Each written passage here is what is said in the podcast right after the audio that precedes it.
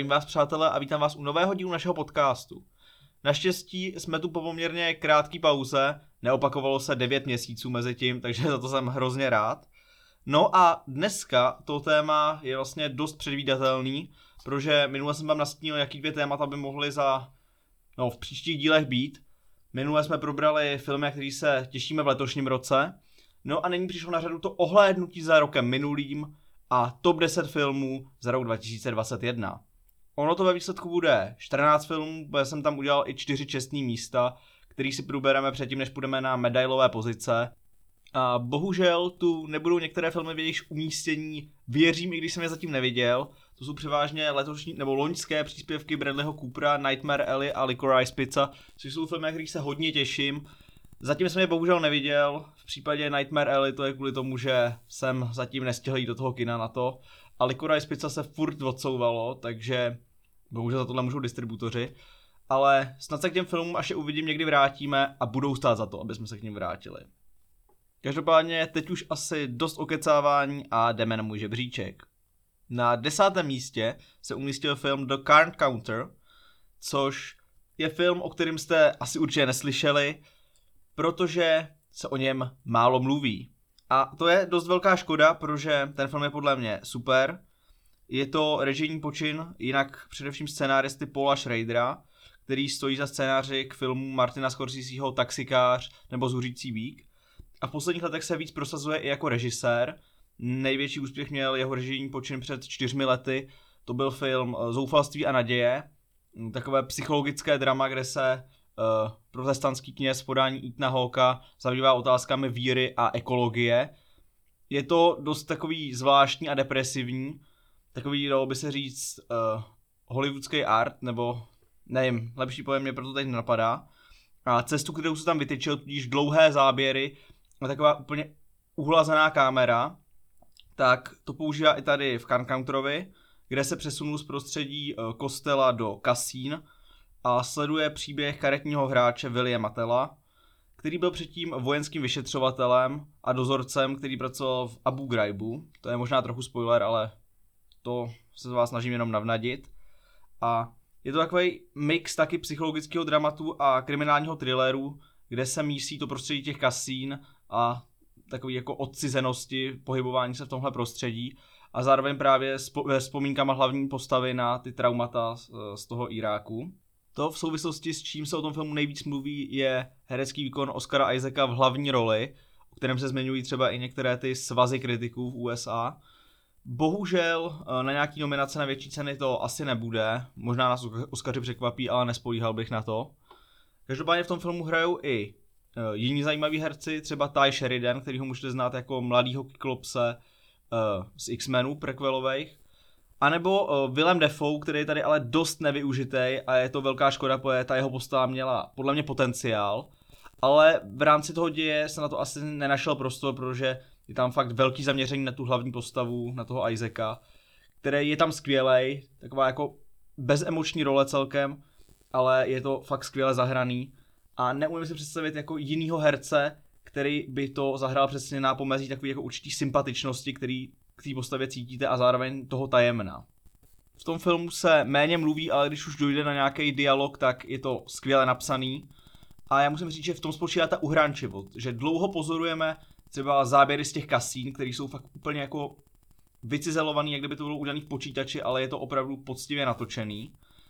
A pak, když uh, se tam objeví i ty herci, ať už je to, když ten Isaac tam hraje ten poker, nebo se sleduje tam nějaká policejní přednáška uh, toho Defoua, tak prostě zapadá to takového určitý uhrančivosti, která mně se opravdu hodně líbila, ale zároveň věřím tomu, že dost lidí může znudit, to tempo toho filmu je takový jako pomalejší a je těžký si k tomu filmu najít vztah, protože on zobrazuje sice věci, které by se dali prodat fakt přes emoce, je to takový dost depresivní, ale on to prodává jako dost profesionálně a je tam právě absence nějakých jako větších emocí. Ty si tam prostě člověk musí nějak jako domyslet nebo dodat sám ale ten film vám je nedá.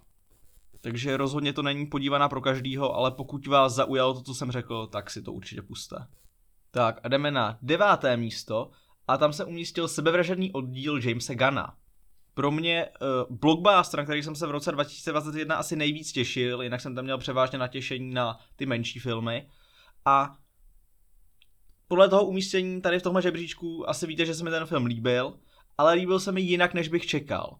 Protože, uh, řekněme, v mých pubertálních letech jsem byl fakt nadšený v kině z toho prvního sebevražedního oddílu od Davida Ayera, ale dneska, když si vzpomenu, co tam bylo, tak nechápu, jak se mi to mohlo líbit.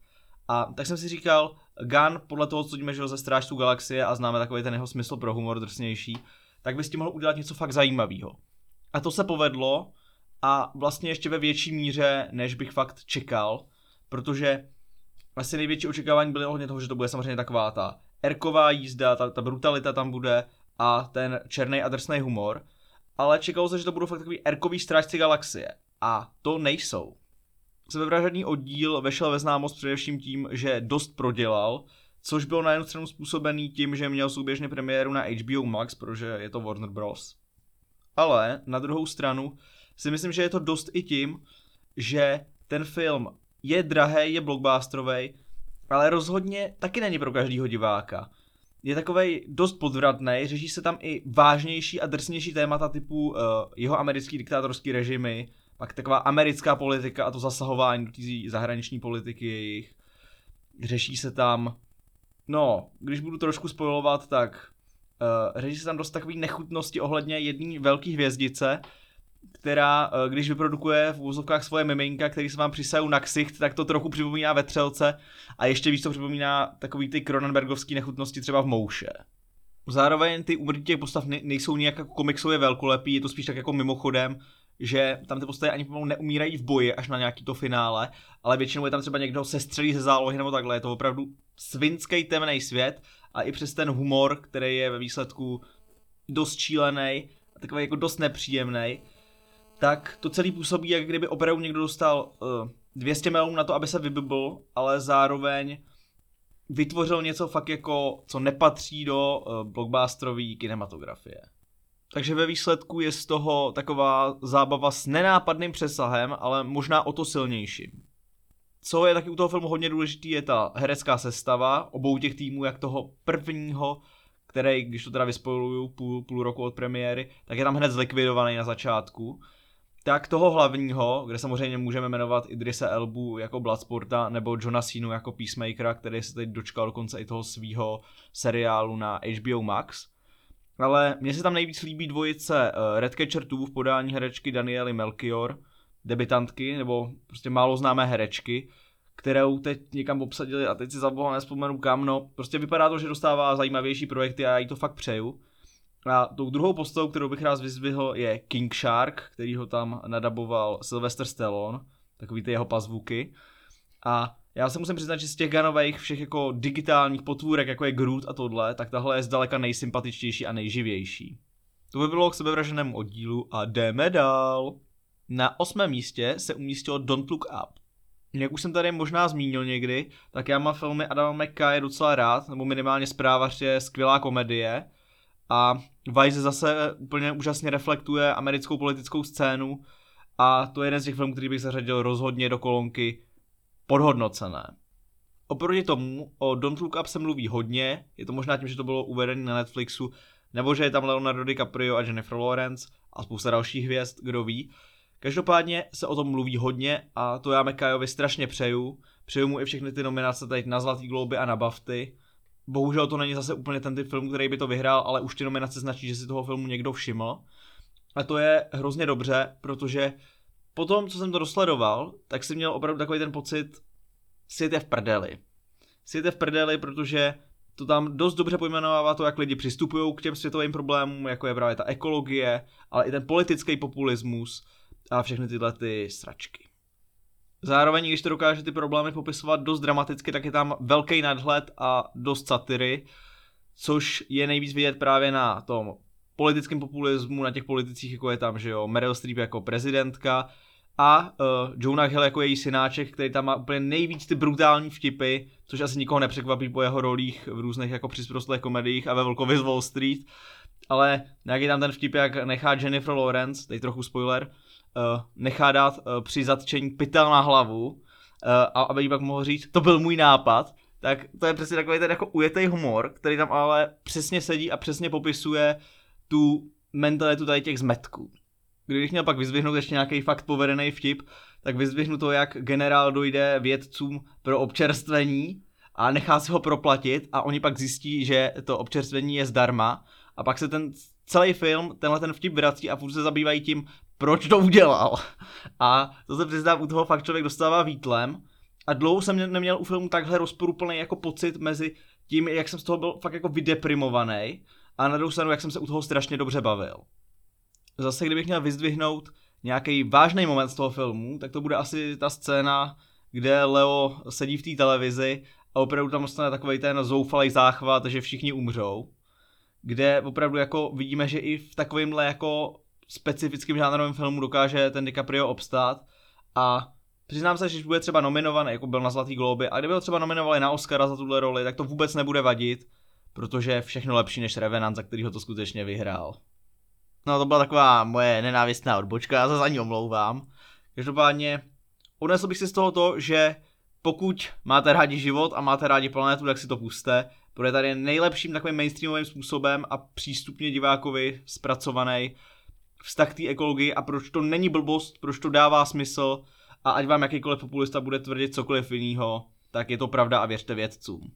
Teda teď si připadám trochu jako nějaký agitátor, no na to kašleme a jdeme na sedmé místo, což je Candyman.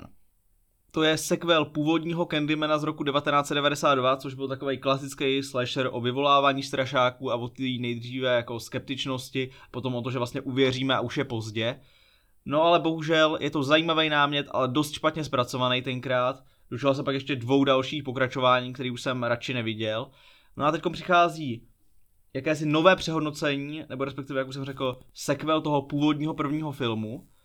A musím říct, že ten je podstatně lepší než ten první film. Není ani nutný vidět ten původní film, abyste tenhle ten pochopili, ale zároveň pokud jste ho viděli, tak rozhodně to oceníte možná ještě víc, pochopíte víc těch ty souvislosti a celkově to jako do sebe víc zapadne a řekl bych, že v kontrastu s tím původním filmem tady právě líp funguje ta práce s tím mýtem kolem toho Candymana, že zatímco tam je opravdu ten strašák, který musí ožít a musí to tam pokosit, tak tady v tom filmu je to jakýsi symbol toho vyrovnávání se s tím traumatem toho systémového rasismu, kterým se toho zabývá. Právě kvůli přehodnocení toho přístupu k postavě Candymana z toho vychází spíš sociální drama než slasher. Ten hororový podtext tam je a samozřejmě ten děj vychází jako z hororu, ale spíš se zaměřuje na nějaký ty emoce v souvislosti s těma sociálníma problémy a s tím rasismem, než přímo ve vztahu k tomu strašákovi, který by tam chodil a vraždil by lidi. I ty vraždy jsou tam vytvořeny a natočeny tak jako spíš umělecky a není tam z toho moc vidět, že by tam šlo opravdu po takový tý klasický slasherový brutalitě. Ten film má obecně dost zajímavý vizuál a já strašně oceňuju, že i u takovýchhle filmů do spotřební kinodistribuce, takže někdo měl tu práci a pracoval s tím na úrovni uměleckého filmu. To strašně oceňuju tu režisérku Niuda Kostu, která má za sebou jinak nějaký malý nezávislý kriminální drama, že dostala takhle víc peněz a mohla si s tím víc vyhrát. Fakt jako strašně krásně natočený film. Co mě na tom trochu víc mrzí je, že její příští film bude pokračování Captain Marvel pod názvem The Marvels, což chápu, že se chtěla posunout někam vejš v té lize do toho podstatě největšího možného filmového studia, ale s jejím talentem je to možná trochu škoda se upsat takovýhle jako nějakým pokračování a nevydupat si vlastní Marvelovku. Tak to byl Candyman a jdeme na šesté místo, kde se umístil Belfast Keneta Branaga. Kenneth Branagh je herec známý například jako Zlatoslav Lockhart z druhého Harryho Pottera, ale v čem asi pros- prospěl filmovému světu daleko víc, byť samozřejmě jeho Zlatoslava máme všichni rádi, tak je režie, kdy v 90. letech proslul jako největší adaptátor eh, Shakespeareových her. Největší úspěch měl asi jeho Hamlet, ze kterého byl nominovaný na Oscara za nejlepší adaptovaný scénář. A potom se na pár let vytratil od té režie, pak se vrátil, ale točil spíš takový hodně blockbusterový věci typu Popelka, eh, hraná, že jo, adaptace pro Disneyho, a nebo ty Poiroty, že jo, Vraždu v Orient Expressu, teďkom čekáme na Smrt na Nilu. A naposled dělal takovou strašně, strašně stračkovní fantazi Artemis Fowl, která po několika odkladech v kinech putovala rovnou na Disney+. A podle všech, kdo to viděli, já mezi ně naštěstí nepatřím, to opravdu bylo štěstí, protože kdyby to šlo do kin, tak by měl velkou ostudu. Naštěstí to byl asi jenom takový chvilkový omyl a Branagův režijní talent nevyprchal a to pro mě dokázal ve svém právě novém filmu Belfast. Kdybych vám to měl nějak přiblížit, tak v Belfastu Branagh vzpomíná na své dětství, kdy právě vyrůstal v hlavním městě Severního Irska. Kdybych to měl k něčemu přirovnat, tak bych řekl, že jsou to takový severoirský pelíšky, protože ten způsob, jakým on o tom svým dětstvím vypráví a jakým se ohlíží i za ty historické události, které tam tenkrát byly v tom konfliktu mezi protestantama a katolíkama, tak to hodně připomíná to, jakým způsobem se na to tenkrát dívali Hřebek s Jarchovským právě v Pelíšcích, když jo, se tam nějak jako řeší ta historie, ale je to podstatě z pohledu lidí, kteří jsou nějakýma jako účastníkama, nedobrovolnýma, jsou prostě jenom v tom soukolí těch dějin. Belfast samozřejmě postrádá humor, je to právě spíš dramatický, ale zároveň v tom necítíte nějakou depku, která by vyloženě jako prostě se spala přes ten konflikt válečný, vlastně tam byla občanská válka v Irsku, tak to tam nehrozí, byť některé vypjatý situace tam jsou, ale spíš se právě díváme očima toho desetiletého kluka na ten svět, kde tam jsou ty prostě dětské hry, ty kamarádi, pak nějaký lehký přestupy, které vyplývají z toho, že tam není úplně stabilní situace, vztahy v rodině a tu už s otcem, s matkou, se starším bratrem nebo s prarodičema. Je to přesný příklad takového toho malého, ale krásného filmu, který, když si chcete pustit něco, co je umělecky hodnotné, ale nemáte náladu zrovna na nějaký extra artový nebo uh, dramatický věci, tak tohle je ten ideální případ pro takovou příležitost. Docela mě překvapilo, že Branagh za tenhle film vyhrál Zlatý globus za nejlepší scénář, protože ten děj a ten scénář je hrozně jednoduchý u tohohle filmu. Spíš bych řekl, že to stojí právě na nějakém celkovém vyznění a té lehkosti toho vyprávění a toho filmu a hlavně na hercích. Ať už je to ten uh, hlavní malý představitel Jude Hill, což je v podstatě pro něj jeho debit, nebo představitelé těch dospělých, ať jsou to prarodiče uh, Ciaran Hinds, který ho můžete znát jako Brumbalova bratra z Harryho Pottera, nebo Judy Dench, že jo, bývalá Bondova šéfová. A pak samozřejmě i představitelé rodičů Jamie Dornan alias Pan Grey z 50 odstínů šedi. Dokazuje, že není jenom představitel z takovéhohle sračkovní série, ale že je fakt dobrý herec, což některým z nás, který mají jeho filmografii trošku skouklou, tak dokázal třeba v Antropoidu, že jo, o uh, atentátu na Heidricha. A koho bych asi nejvíc vyzvěl za tenhle film, tak je Kitriona Balf, což je skvělá herečka, byla například jako manželka Christiana Bale'a v Le Mans 66, anebo byla hlavní protagonistka seriálu Cizinka. Tu atmosféru toho filmu dokresluje samozřejmě i to, že je natočený černobíle, což nehraje to zase takovou roli, že by nemohlo být v barvách, ale rozhodně je to takhle trochu působivější. A pak, eh, co je taky skvělý, je dobře vybraná eh, hudba, především nepůvodní, jinak nějakýho, jako, nějaký původní soundtrack tam je, ale toho jsem si nějak extra nevšiml. Ale jsou tam třeba skladby od uh, zpěváka Van Morrison, což jsou takový vypalovačky ze 60, který třeba budete znát z rádia, nebo někdy jste je určitě slyšeli. A tam jsou strašně dobře zakomponovaný do těch scén i uh, jedna, jedna ta písení vlastně otevírá ten film, jedna je na konci, kde ji zpívá právě Jamie Dornan. A ta hudba to rozhodně napomáhá i jiným scénám, například těm dramatickým, kde oni tam v jednu chvíli sledují western v pravé poledne z 50. let a potom je tam jedna taková akčnější scéna, ve které hraje titulní píseň tohohle filmu a to jsem si říkal, to je strašně cool na to, jak je to takhle malý film. No, musím říct, že pokud nějakýmu filmu, který na těch Oscarech z největší pravděpodobností bude, tak budu fanit tomuhle.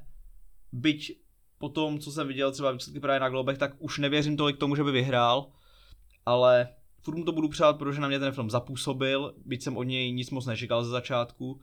A když by nějaký i z hereckých představitelů získal zlatou sošku, tak to bude jedině dobře, protože někteří z nich, třeba právě Ciaran Hinds, si tu zahráli asi své životní role.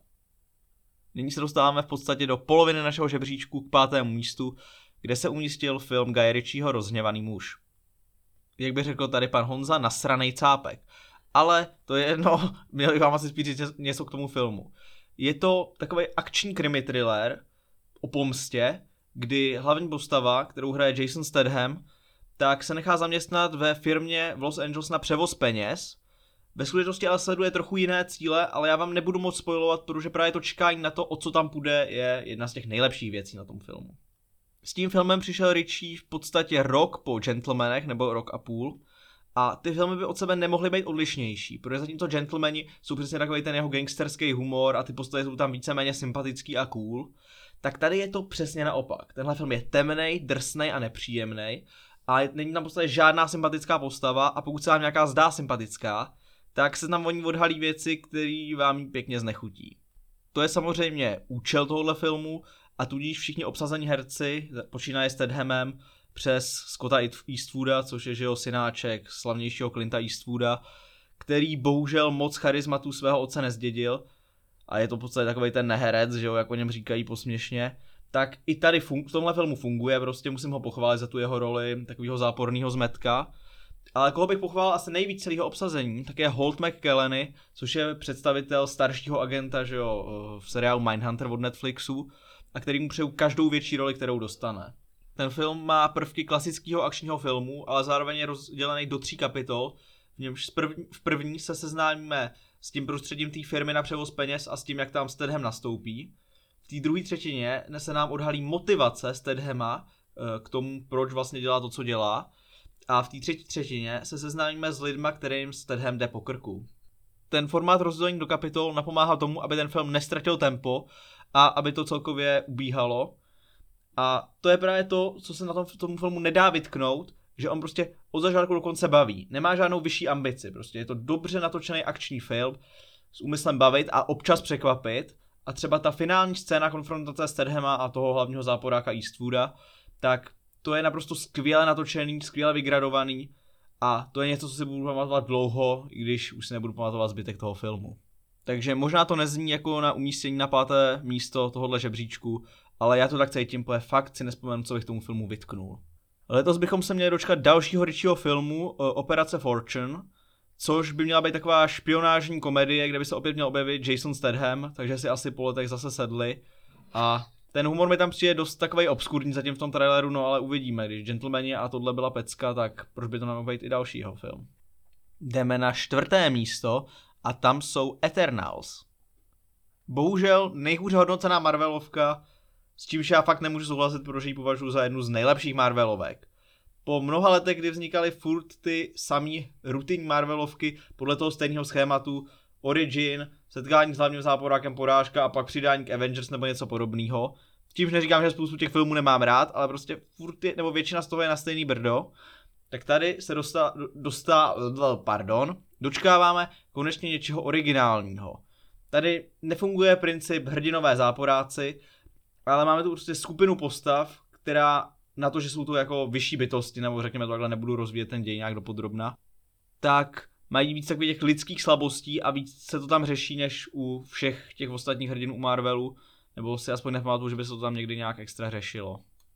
Tohle tomu filmu asi dala jeho režisérka a spoluscenaristka Chloe Zhao, jejíž předchozí film Nomadland jsme tu řešili v jarních recenzích a vlastně je to Oscarový vítěz, že jo, zatím poslední. Bůh ví, co to vyhraje letos. Ale ten film nebyl špatný a bylo v něm přesně vidět takový jako styčný plochy, který máme i u Eternals. Právě to, že si ta tvůrkyně jde jinou cestou než všichni ostatní. To tempo je tady pomalejší, daleko víc si právě vyhraje s těma postavama, s těma jejich vnitřníma motivacema, se záběrama na kameru, ten vizuál je trochu jiný než u ostatních Marvelovek, samozřejmě furt je to jako velkolepý, ale spíš se tu dočkáte záběry na krajinu nebo na různý jako historický obydlí a ne na padající města. Co samozřejmě Chloe, že ho hodně napomáhá, je výběr herců, kdy tu samozřejmě má Richarda Medna v postavě, která zprvu vypadá jako takovej, eh, řekněme, Superman eh, Marvel Cinematic Universe, ale postupně se ukáže, že ta postava má více vrstev, do toho se zase nebudu pouštět, abych příliš nespojiloval pro ty, kdo to neviděli. No a pak tu máme eh, Jemu Chen, což je dost neokoukaná herečka, kterou jsem předtím viděl v jednom menším filmu a zaujala mě, tak jsem rád, že tady dostala víc prostoru. Byť ta její postava je taková asi nejvíc jako jednorozměrná. No a pak tu máme slavného indického komika Kumaila Nanjianiho, který si tu svoji roli užil a dokonce ji zvládl zahrát i na té dramatické rovině, což je super. A je to taky překvapivě dobrá Angelina Jolie, kterou já jinak fakt nemám rád, ale tady, jak je součástí toho většího celku, tak tak jako splyne s tou svojí postavou a funguje to přesně tak, jak má. Pak součástí toho týmu postavy, který tam mají po hříchu trochu méně prostoru, ale přesto si každou svoji chvilku ukradnou pro sebe, tak jsou Barry Keoghan, což je strašně talentovaný mladý herec, který se asi nejvíc před tímhle filmem proslavil uh, filmem Jorgos Lanthimose Zabití posvátného Jelena, kde byl strašně skvělý. Pak byl samozřejmě i u Nolana v Dunkirku, kde ale neměl moc velkou roli. No a teď se říká, že by měl být v roli nejmenovaného legendárního záporáka v Batmanovi u Patinsona, tak uvidíme, jestli je to pravda nebo jsou to jenom fámy. No a další eh, člověk, který bych tady vyzdvihl z hereckého obsazení je Lauren Ridloff, což je neslyšící herečka, kdy to tady do té postavy taky zakomponovali, že se dorozumívá znakovou řečí a je to taky zase strašně jako příjemný nějaký osvěžení a posun v takový té lidský rovině. No a můj osobní oblíbenec, který tam opravdu má hodně málo prostoru, je Kid Harrington, který tady má velmi, velmi sympatickou roli a jak je v tom filmu nastíněno a jak trochu víme z toho, co tam hraje za roli, tak dostane u Marvelu daleko větší prostor a já se na to hrozně těším. No, jak teď víme, tak Eternals v podstatě započali takovou jednu větev Marvelu dějovou, která by se měla dál rozvíjet třeba eh, v brzo uvedeném seriálu Moon Knight eh, s Oscarem Isaacem a Ethanem Hawkem, na který se osobně taky strašně těším. No a tam by se to mělo, eh, nebudu spojovat teda, ale v jedné potitulkové scéně se to propojí právě už v Eternals s dalším slavným Marvelovským hrdinou, kterého jsme zatím ale v tomhle si ne, nebo právě tady Marvel Cinematic Universe neviděli a to je Blade, kterého by si měl tady zahrát Mahershala Ali. Tak tím jsem asi dokázal, že i když na Marvel občas nadávám, tak jsou tady rozhodně věci, na které se od nich ještě těším. Ale hold už to nejsou taková ta Avengers linie, ale bude to spíš tady taková to temnější, dramatičtější a víc psychologicky propracovaná linie. Tak, to bylo čtvrté místo. No a nyní, než půjdeme na ty medailové pozice, tak je čas na čestná místa.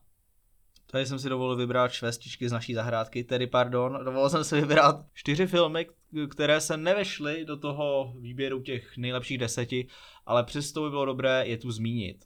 Jako první z těchto filmů tu mám uh, Nikdo od Ilie Schulera, což je film, který jsme řešili i v těch jarních recenzích a myslím si, že jsme ho hodně vychválili. A podle umístění na těchto čestných místech, tak se zatím vlastně i stojíme pořád, protože je to opravdu akční pecka, v podstatě od asi nejschopnějších lidí přes akční filmy, od produkčního týmu Johna Vicka, kdy dali mladému talentovanému režisérovi dost peněz na to, aby si splnil svoji vizi, kdy je tam ten Vick trochu variovaný, ale vlastně s podstatně sympatičtějším hrdinou a s takovým jako vlastně super nadhledem. Ten humor je to, v čem to nad tím Vickem vyhrává. E, ten humor a hlavní hrdina e, v podání Boba Udonkirka tak ty to staví na takovou tu úroveň, že si to najde cestu i k lidem, kteří třeba klasický akční filmy nemusí. A ten Vic je právě na takový až moc drsnej a moc temnej, tak tady to právě je vyrovnaný tím humorem a tudíž podle mě z to může oblíbit daleko víc lidí. Já se přiznám, že kdybych si měl taky vybrat, jestli si pustím znova uh, radši Vika nebo tohle, tak si určitě pustím radši Nobody, protože ten lištější přístup k tomu hrdinovi z toho opravdu dělá stravitelnější film. Další čestné místo obsadila Duna. Film, který většina kritiků postaví na piedestal, na první místo těch svých eh, výročních žebříčků. Bohužel já se s tím nemůžu totožnit, i když je to vizuálně strašně nádherný dílo, je to v podstatě jako právě oslava těch možností technické kinematografie a nej, nejvíc asi jako zvuková stránka a hudba Hanse Cimra, který se za spoletech vrátil do takový té ultimátní formy a strašně mu přeju, aby toho Oscara dostal tak po dějové stránce je to takový jako dost pomalý, na takovýhle film se to vleče a i když je tam strašně jako strašně cool momentu, tak mezi tím je taková jako vata, že se na to hůř kouká a hlavně tím, jak je to roztříšený na dva díly, tak na konci tohohle filmu máte chuť fakt jako si pustit hned ten druhý díl. Ale tím, jak to není ucelený a nemáte ten druhý díl, tak vás to trochu sere. Já vím, že to možná není úplně fair výtka, ale na mě to takhle působilo a ta roztříštěnost tomu u mě hodně ubrala. Ale jinak, na co se asi k té dvojce nejvíc těším, tak jsou další ujeté scény eh, s baronem v podání Stellana Skarsgarda, který jsou fakt tím pravým kořením tohohle filmu. Třetí čestné místo obsadil Zelený rytíř režisera Davida Lowryho, což je asi nejvíc art film z celého tohohle seznamu, ale překvapivě stejně je takový dost zábavný a uchopitelný a myslím si, že si ho užijou i lidi, kteří jinak tenhle typ filmu nevyhledávají. Jinak, abych ten film trochu přiblížil, je to adaptace jedné z artušovských legend o Siru Gavajnovi a Zeleném rytíři. A po mnoha a mnoha letech se jedná zase o opravdu dobrou filmovou fantazii. A na posledním čestném místě se umístil Kingsman první mise, což je můj první kinozážitek v roce 2022, ale vzhledem k tomu, že v Americe už měl premiéru v roce 2021, tak ho zde můžeme umístit. Do kina na něj přišli čtyři lidi, eh, včetně mě a temného rytíře našeho podcastu Nelly. Dlouho se mi nestalo, že bych se takhle u nějakého filmu nechal unášet dějem a musím říct, že ty lidi, co tam nepřišli, fakt prohloupili. A navíc Ralph Fiennes v hlavní roli Rules, neboli uh, byl tam skvělý. Jako jsem rád, že jsem ho zase po dlouhé době viděl v nějakém takhle velkém filmu ve výrazné roli a doufám, že no doufám, že bude mít takovýhle roli víc a že nepůjde ještě do hereckého důchodu. Tak, to byla čestná místa a teď už jdeme dojet náš oficiální seznam a jeho nejvyšší medailové příčky a nebo ty tam drž hubu. Bronzovou medaili získává film Šoky a Morty poslední velká akce. Tenhle film je v podstatě takový zázrak, protože kdo ví, kdy se tady zase objeví český film v tomhle žebříčku a vůbec v top trojce. Co se týče objektivních kvalit, tak můžu říct, že to je fakt skvěle natočený a že režisér Andy Fehu má dost specifický vizuální styl, tudíž se to výrazně odlišuje od všeho ostatního, co tady vzniká. A co se týče mého subjektivního prožívání tohohle filmu, tak musím říct, že to byla fakt pecka. Andy Fehu je naštěstí už tvůrce mladé generace, takže se vyhýbá takovému tomu trapnému čecháčskému humoru a spíš jde právě po lince jako parodie a satiry na ten YouTubeový svět, jinak bych měl asi říct, že to je vlastně příběh dvou kamarádů youtuberů, z nich jeden se chce vydat tou dospělejší cestou a druhý pořád dělá ty blbosti. No a uh, rozhodnou se spolu natočit vlastně poslední video uh, o přízraku nevěsty, která údajně straší u devíti křížů tam někde na dálnici od Prahy a prostě dějou se mi tam různý takový šílený věci, já ten děj nechci moc rozpitvávat, protože tady u tohohle filmu je každý spoiler za trest. A tady právě dochází k další zajímavé věci a to je mix žánru, protože samozřejmě je to komedie především a nejvíc tam jde o ten humor, ale zároveň se tam tak jako laškuje i s hororovým žánrem a to jak s ducharským, tak s tím opravdovým slasherem. Ten film do značné míry dělají herci a koho tady chci úplně nejvíc vyzvihnout je Tomáš Magnusek režisér slavných českých sračkovních filmů typu Bastardi, a to malu ani nechci nazývat filmama, se tady uh, dostal do role herce a zahrál si lehce přihlouplého youtubera, který uh, například ukazuje uh, výrobu realisticky vypadajícího hovna. Magnusek tu roli zahrál naprosto geniálně a je, je vám vlastně strašně sympatický, když je to trochu debil, ale oproti té hlavní dvojici, kterou zahráli Jakub Štáfek který se od ulice taky někam posunul a Štěpán Kozub, který je jeden z nejtalentovanějších herců své generace, tak Magnusek se eh, vedle nich jako nestrácí a ta jeho postava je nejvýraznější ze všech v tom filmu. Samozřejmě pak jsou tu i ženské role, kde bych vyzdvihl eh, Martinu Babišovou, což rozhodně není dcera eh, Andreje Babiše, ale vždycky si s ní kvůli tomu přidělali srandu. Ale Eh, snad jí tohle příjmení neskomplikuje hereckou kariéru, protože je fakt talentovaná a v roli té lovkyně duchů je úžasná. A pak je tu samozřejmě Andrea Daňková, což je herečka spíš vedlejších rolí. Tady si tady zahrála přítelkyni té postavy Jakuba Štávka a takovou velmi povrchní youtuberku. Je to samozřejmě karikatura, ale ona to zahrála velmi dobře. Šoky a Morty je nejlepší český film za mnoho a mnoho let a nepřekvapivě byl právě kvůli tomu opomenut na českých lvech, kde opět budou, eh, nebo figurují a budou vyhrávat takové věci, jako je Zátopek. Chci popřát režisérovi Andy Mufehu, aby se mu dařilo i v další kariéře a aby jeho uh, režie seriálu Oznak Vysočina pro TV Nova byla jenom chvilková záležitost. No nic, jdeme dál. A na druhém místě se umístil film francouzská depeše Liberty Kansas Evening Sun, v originále jen French Dispatch, od mého oblíbence Wesa Andersona. Na ten film jsem se dlouho těšil a dlouho jsem na něj čekal, protože byl už párkrát odložený. A už další dobu jsme teda věděli, že to bude povídkový film a že je vlastně udělaný ve stylu novinových článků 40 eh, denníků a že je to podsta novinařině a celkově tomu oldschoolovému stylu života. Trochu mě zklamaly ty vlažnější reakce od různých tuzemských kritiků, kteří tomu vyčítají jako přílišnou roztříštěnost a to, že se tam ten Andersonův styl tak jako ztrácí v tom povídkovém formátu.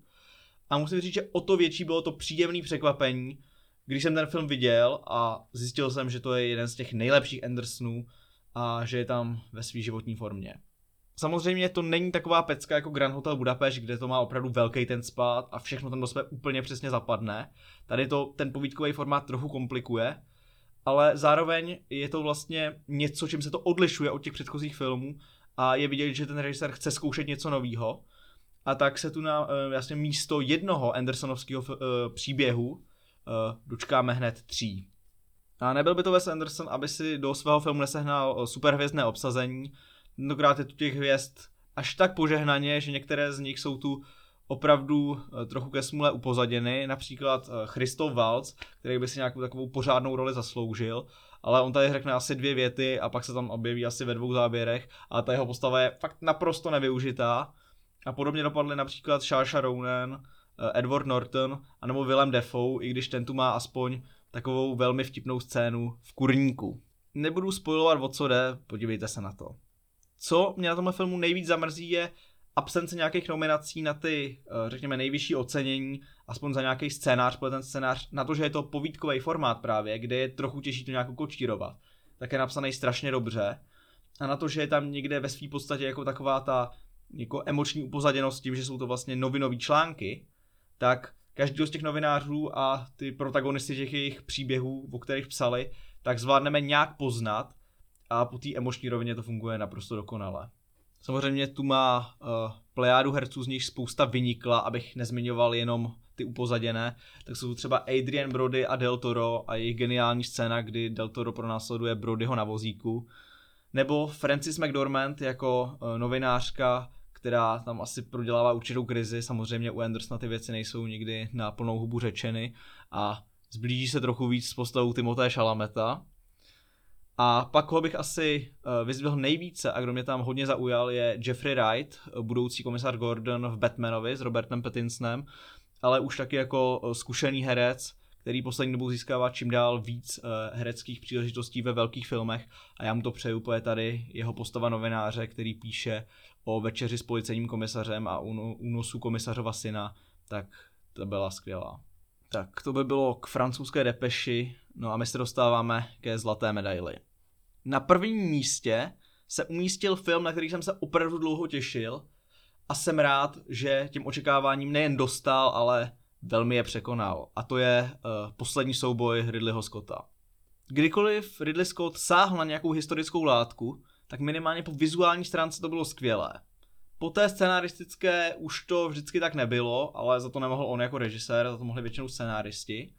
A když teda si vzpomenu na Gladiátora, eh, který byl na Oscarech a bohužel Ridley tam teda tu nominaci jako jeden z mála neproměnil, nebo na Království nebeské, který je podle mě naprosto úžasný dodnes a ta, řekněme, mírová myšlenka je tam obsažena líp než ve spoustě filmů, kde je ta agitace uh, napřímo, tak bylo jasný, že kdykoliv se k nějaký takový látce vrátí a bude mít silnější scénář, jako v případě právě těchto dvou filmů, tak to bude fungovat. A já jsem rád, že tady jsem mu do rukou dostal scénář, jak to říct, aby jako těch superlativů nebylo přehršel, no prostě geniální scénář od tvůrčí trojice Matt Damon, Ben Affleck a Nicole Holzefner. Samozřejmě jména uh, dvou uh, pánů nemusím jako přibližovat, ale Nicole Holzefner je uh, nezávislá režisérka a scenáristka, kterou právě Damon s Affleckem požádali, aby s nimi scénář napsala, protože příběh posledního souboje je rozdělen do tří částí, z níž každá je z pohledu jedné z hlavních postav. Příběh se odehrává ve 14. století ve Francii a sledujeme tu právě, jak jsem měl, tři postavy, z níž jedna je, no, dva jsou šlechtici v podání uh, Me, Meta Damona a Adama Drivera a to jsou přátelé v podstatě na život a na smrt, vždy stáli za sebou, ale jen do chvíle, než uh, Driver si kariérně povýší a Damon se ožení a Driver se do jeho ženy zakouká. Ovšem ve středověku má tenhle pojem trochu, řekněme, drsnější význam a muži byli zvyklí, že dostanou vše, co chtějí a tak tu dojde ke znásilnění, což není spoiler, protože ohledně tohohle eh, filmu se hodně napsal v této souvislosti.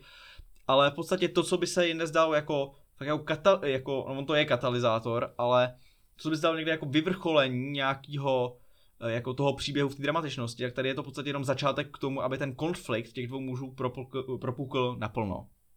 Víc asi nebudu říkat, abych to úplně nevyspojiloval, ale musím říct, že po dosledování tohohle filmu jsem i s panem Honzou jsme zažili emoční knockout, protože je to fakt působivý, nebudu říkat přesně v čem spočívá ta poenta, ale musím, fakt nemám vlastně slov, když se na to vzpomenu, tak opravdu je to záhul a musím říct, abyste se na to podívali na tenhle film. Pokud odoignorujete všechny moje ostatní doporučení z tohohle seznamu, tak na tenhle film se musíte podívat, protože ten přesah je tam tak velký, že, že prostě musíte to vidět. Já nevím, co bych tomu řekl dál.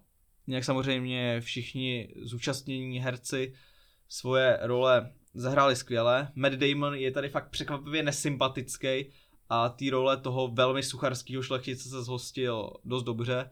Stejně tak Adam Driver, který je tady takovým velmi zvláštním, specifickým způsobem sliskej a na to, jak je jinde sympatický, tak tady je, opravdu hnusná ta jeho postava. Uh, Jodie Comer, což není příliš známá herečka, ale hrála například v seriálu Bílá princezna pro BBC, tak uh, ta se tady své velké herecké příležitosti taky zhostila s Noblesou a ta její postava je velmi sympatická a velmi silná ženská hrdinka. A tu čtveřici dotváří uh, Ben Affleck v menší roli, původně měl hrát uh, tu roli, kterou si později zahrál Driver. A ten si tu zahrál takové, řekněme, šlechtické hovátko, které je z těch mužských postav tam ve výsledku asi nejsympatičtější. Ve výsledku bych o tom asi řekl, že to je velmi trefná a velmi bolestivá reflexe tématu vztahu mužů a žen a jejich rozdílné postavení ve společnosti. Takže by se dalo říct, že ten film je dost feministický a proto mě překvapilo, jeho absence uh, nominací na ty nejvyšší ocenění. Takže pokud jsem u French Display říkal, že mě to jenom mrzí, tak tady jsem vyloženě naštvaný a fakt to jako nechápu, když někdo dokáže tak dobrým způsobem zpracovat ty témata, kterých se celá Amerika v podstatě chytá a řeší je, tak proč ho za to neocení konečně? Navíc Ridley na, jako zrežírovat takovýhle film v 83 letech, to by chtěl asi každý režisér. No a už vás nebudu zdržovat svým žvaněním, prostě padejte si to pustit. Tak, abych to ukončil nějak pozitivně, tak já doufám, uh, že si aspoň něco z těch mých doporučení vezmete. No a i kdyby ne, tak doufám, že vás to aspoň trochu bavilo. Já se pokusím zase, nebo my se pokusíme, abych teda uvedl tady pana Honzu, kterého jsem si pusy popel na hlavu, zapomněl na začátku zmínit, takže... Dobrý den. Tak my se opravdu pokusíme zase co nejdřív nahrát tady nějaký zajímavý díl našeho podcastu. Bohužel samozřejmě hrozí, že se uslyšíme za 9 měsíců, ale doufám, že to tak nebude. Tak jo, my se loučíme a snad někdy příště.